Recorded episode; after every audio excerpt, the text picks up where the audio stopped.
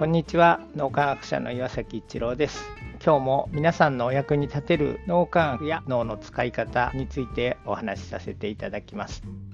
何か嫌なことをされたら相手に仕返ししてやりたい。できれば倍返し10倍返しにしたいと思ってしまうのは誰にでもあることです。復習してやりたいという時には脳全体の機能が低下して未来予測がうまくできなくなるということをアメリカフロリダ大学のグループが示しています。まさに FF 状態で視野が狭くなっているからですね。またスイスジュネーブ大学の研究で前頭前野の一部が活性化していると復習心を抑えることができるということも分かってきました。この領域の機能を高めておくことで未来予測がより的確になるそして復習心を起こさないで済むようになるということです。この領域を鍛える脳のトレーニングはマインドフルネスや利他の実践脳磨きでいうところの共同体思考の脳の使い方ができるようになるということです。そうすることでより的確な未来を築いていくことができる。復習に走らずどうしたら素晴らしい未来が築いていけるのかを冷静に考えられる脳の機能が残されている状態になるということです。何か嫌なことをされたら復習したいと思ってしまうのはある意味やむを得ないことなのかもしれません。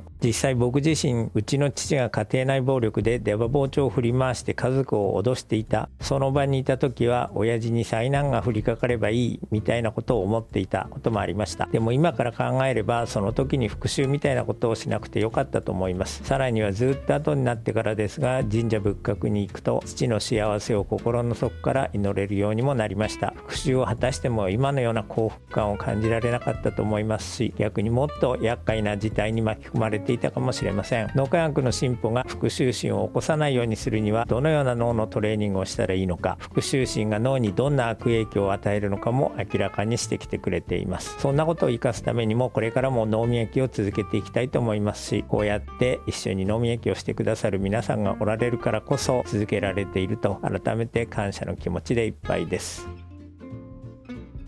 今日も何かのヒントになると嬉しく思います。ありがとうございました。この3分脳磨き気に入られた方はメルマガでも脳磨きのことを発信していますので脳磨きメルマガ検索してみてください。そちらからも脳磨きあるいは最新の脳科学のことを学んでいただくことができます。皆さんのお役に立てると嬉しく思います。今日も素晴らしい一日をお過ごしください。脳科学者の岩崎一郎でした。ありがとうございました。